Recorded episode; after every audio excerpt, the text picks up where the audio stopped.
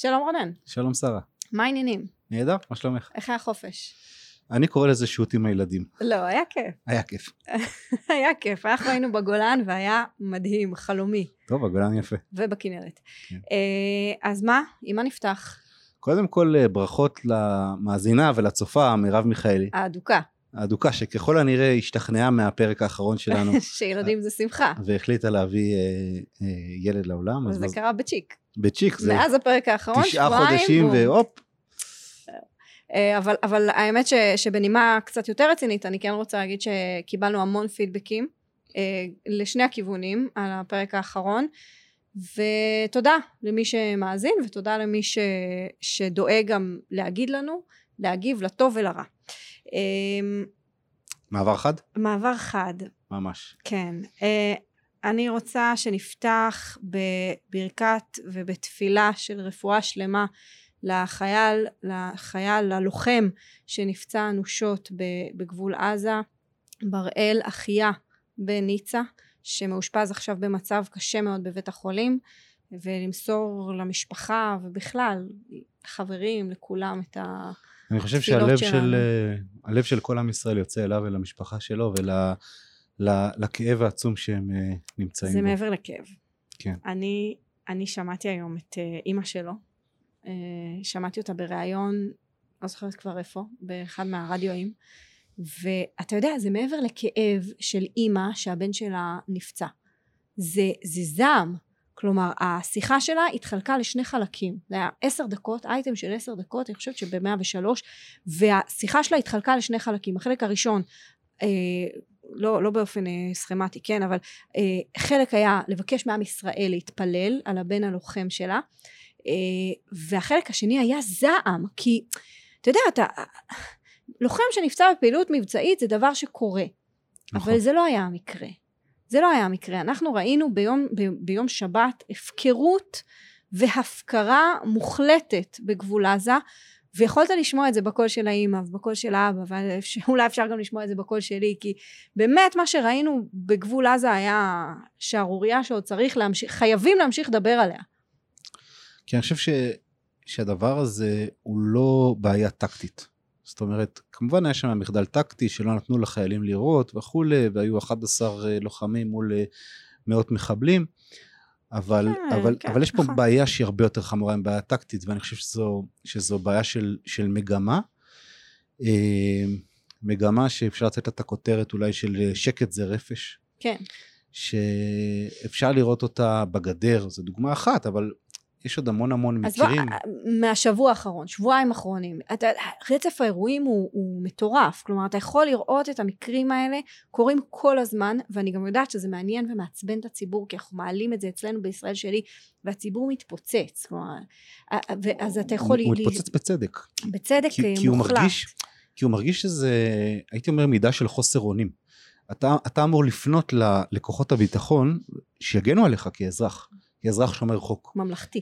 ממלכתי, ופתאום הכל מתהפך, אתה מרגיש שהם לא בעדך פתאום. הם לא בעדך, אני רוצה שנמנה רגע כמה אירועים, ממש בשלוף מהשבועיים האחרונים. אז היה את הסיפור של הגדר בעזה, שחייבים להמשיך לדבר עליו, והיה את הסיפור, רק מהשבת האחרונה, היו שני אירועים שהמשטרה, שאנחנו יודעים עליהם, כשלה בצורה מחפירה. אחד זה ליד מצפה יריחו, כשזרקו שם אבנים, הרב שץ יצא, הוקפץ למקום, ובאמת כמו רב שץ טוב, עשה כל מה שצריך, הזמין תגבורת, התעמת עם הבדואים ששם ליד הכביש, ובאה ניידת, יצא שוטר, ועל מי הוא צעק? על הרב שץ. כמובן. והמקרה השני זה מקרה שקרה בלוד, פרצו לסניף בני עקיבא, הייתה שם איזושהי שבת, גנבו דברים יקרי ערך מהתיקים של המדריכים, בני נוער, הלכו ורדפו אחרי הפורצים, ראו לאיזה בניין הם נכנסים, קראו למשטרה, הגיעה ניידת, ומה קרה? כלום, לא יצאו מהניידת במשך. העניין, שימי לב, שלא אני ולא את, אנחנו לא מופתעים יותר. לא, אנחנו מחייכים בעצב. אני זוכר שהיה ממש... לא יודע, לפני כמה ימים, את המקרה של תהלוכה בביתה, ששים צלב קרס, ושורפים את הבתים ואת צלב קרס, ואחר כך... לא, היו שני מקרים. אחד זה צלב קרס שמוקף במגן דוד, ששרפו אותו, והמקרה השני זה הם עשו דגם של המבנים של אביתר, ושרפו גם אותם.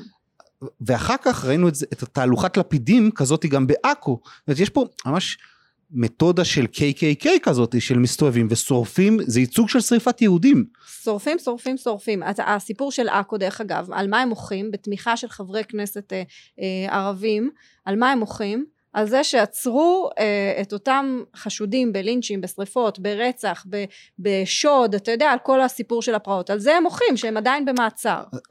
ואני רוצה להגיד לך, אני מזכיר לך מה אמר על זה דובר צה"ל, יש לך אולי תקטע, דובר צה"ל בערבית, מה אומר על העניין הזה? על בית הרגע, למה אתה... מתקיל אותך. אל תאלתר, הנה, הכינותי מראש, עכשיו, על ביתה, זה מה שהוא אמר, אביחי אדרי, סגן אלוף, אביחי אדרי, אדם ראוי דרך אגב, דובר צה"ל בערבית, הוא אמר ככה, האם המתפרעים הפלסטינים בביתה מודעים למה שהם עושים, מרימים את דגל הנאצים ותומכים בהיטלר? אני בספק אם המנוולים האלה יודעים את מידת הפשע של היטלר שאותו הם מהללים, תתביישו. רגע, אני רוצה לתפוס את מה שאמרת, זה נקודה קריטית.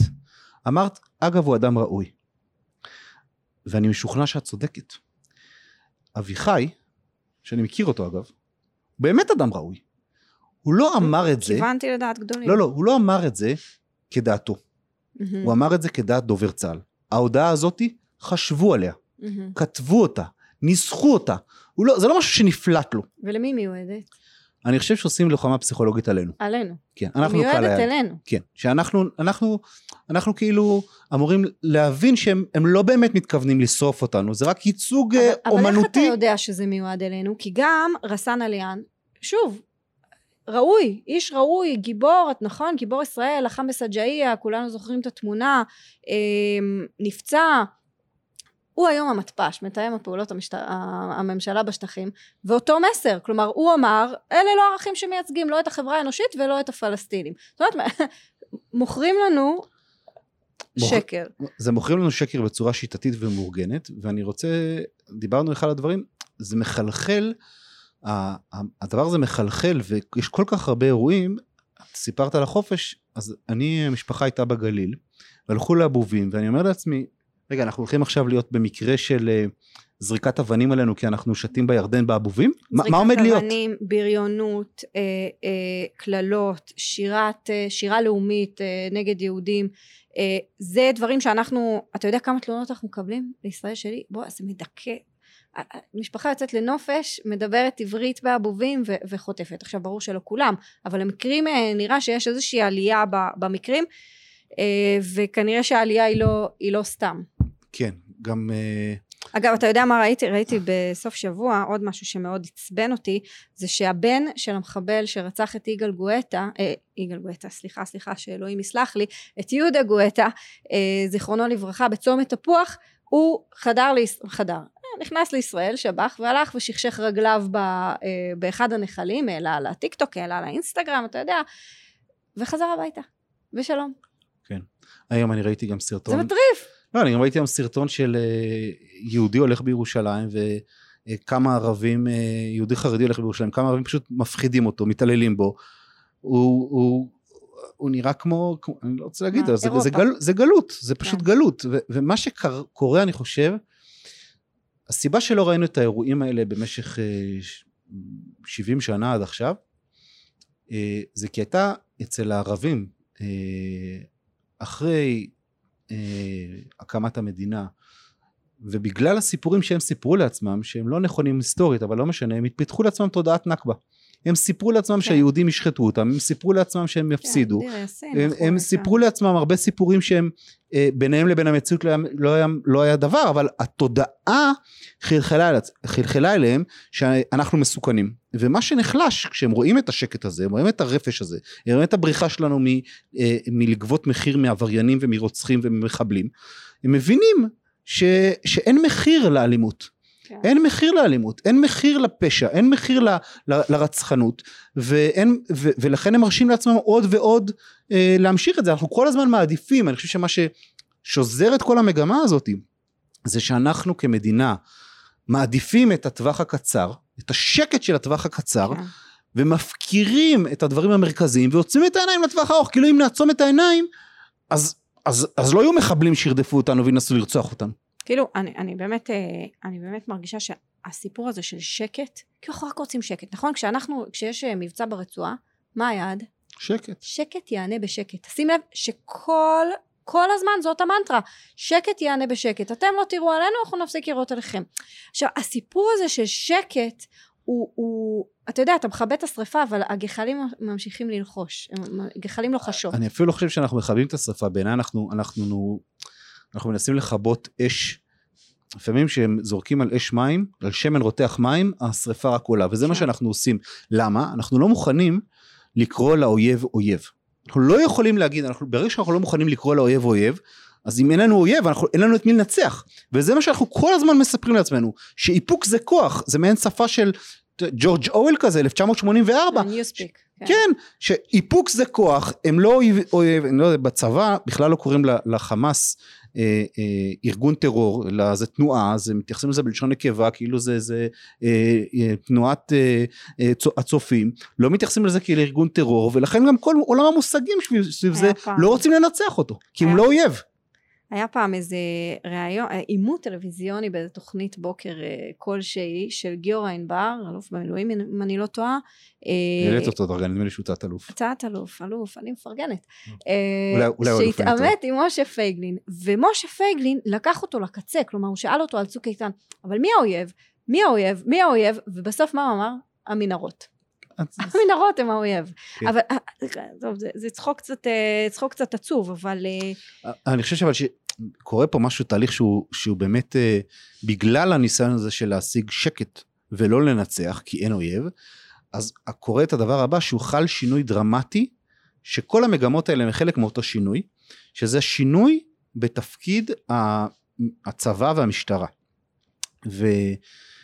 אנחנו רואים את זה, בזמנו ביהודה ושומרון, יש איזה תמיד ניסיון של השמאל, להגיד שהתפקיד של הצבא, זה כאילו מהאום, כן. הוא כאילו אחראי על השטח, הוא הריבון, והתפקיד שלו זה לעשות שם הסדר, מה שהם אומרים זה תמיד, אין לחצוץ בין הניצים. כן, היום אפילו התזה של שלום, סליחה, של השמאל, של בצלם, של יש דין, זה שהצבא מעודד אלימות של מתנחלים, אגב זאת התזה שהם הולכים איתה אחר כך להגי, הם לא סתם מטפחים ומשקיעים אותה.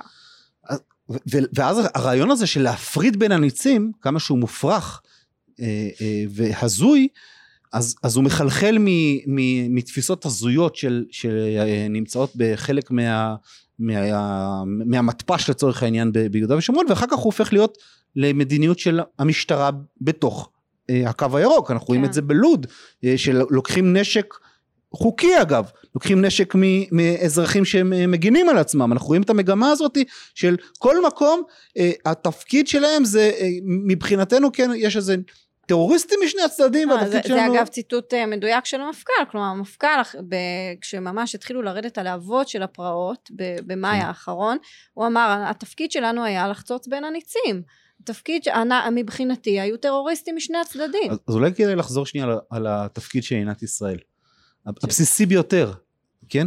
מדינת ישראל, נגמרת מגילת העצמאות, כן? במילים, אנחנו אוחזים בזאת על הקמת מדינה יהודית.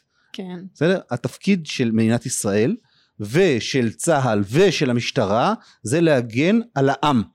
אוקיי? בואו לא נתבלבל בבסיס, לא להגן על, אין פה שני ניצים, לפעמים מספרים שיש סכסוך ישראלי-ערבי, אין סכסוך ישראלי-ערבי, הם רוצים להרוג אותנו, אנחנו רוצים לחיות. נכון. אין פה סכסוך בין שני דברים, אף אחד מאיתנו לא רוצה להרוג אותם, אף אחד לא, אין לנו לאף אחד שהיא, מה?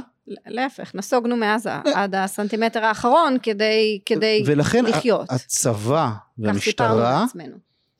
הצבא והמשטרה, והמדינה, התפקיד שלהם הוא להגן על העם היהודי.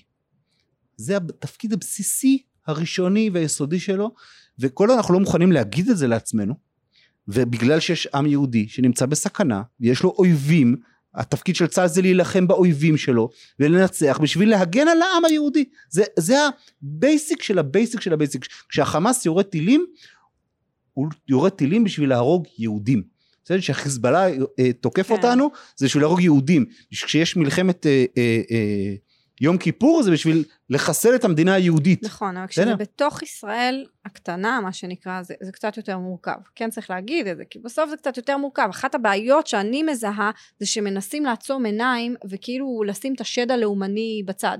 כאילו, אפילו, אגב, לא צריך להיות שמאלני גדול, כדי לפחד מזה. כי זה באמת מפחיד, כלומר זאת מציאות קשה, מציאות שבה יש חיכוך בין אוכלוסיות על בסיס לאומני, ושתוקפים אותך, אתה הולך לחופש עם הילדים ותוקפים אותך באבובים כי אתה יהודי, או שאתה הולך ברחוב בירושלים ותוקפים אותך, אז זו מציאות שהיא קשה. עכשיו, אחד הדברים שאנחנו מזהים מאז הפרעות, זה שמתחילים לספר לך סיפורים. מה הסיפורים?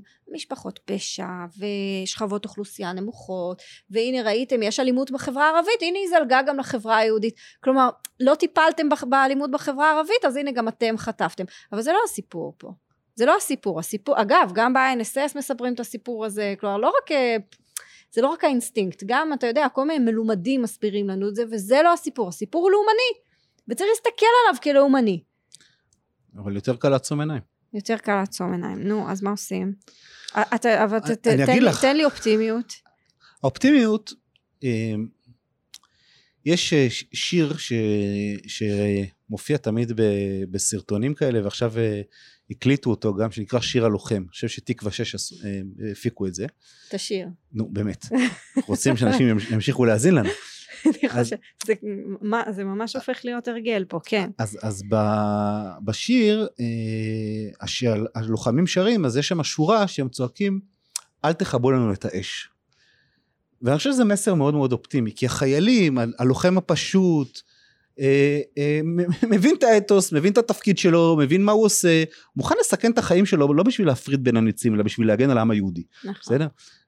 ויש פער בסיסי בינו לבין הדרג הפיקודי, ויש איזו דוקטרינה, ואנחנו נחליף את הדוקטרינה הזאת, היא תחזור להיות הדוקטרינה של דוד בן גוריון, ושל זאב ז'בוטינסקי, ושל מנחם בגין, היא תחזור, הדוקטרינה, שהתפקיד שלה זה להגן, שתפקיד של צה"ל ושל המשטרה להגן על העם, תחזור.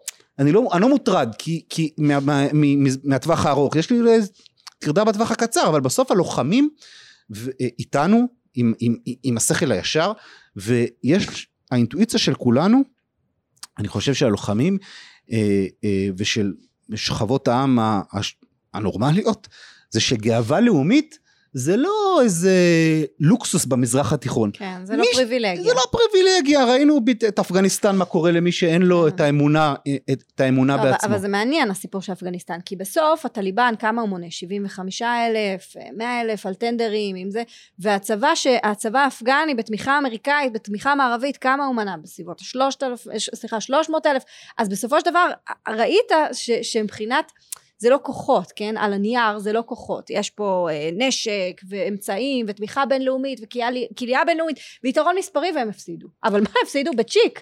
זאת אומרת שהסיפור של גאווה לאומית, שאנחנו מזלזלים בגאווה הלאומית. אני אנסח את זה, יש לי... אבל זה לא אנחנו, זה, יש פה...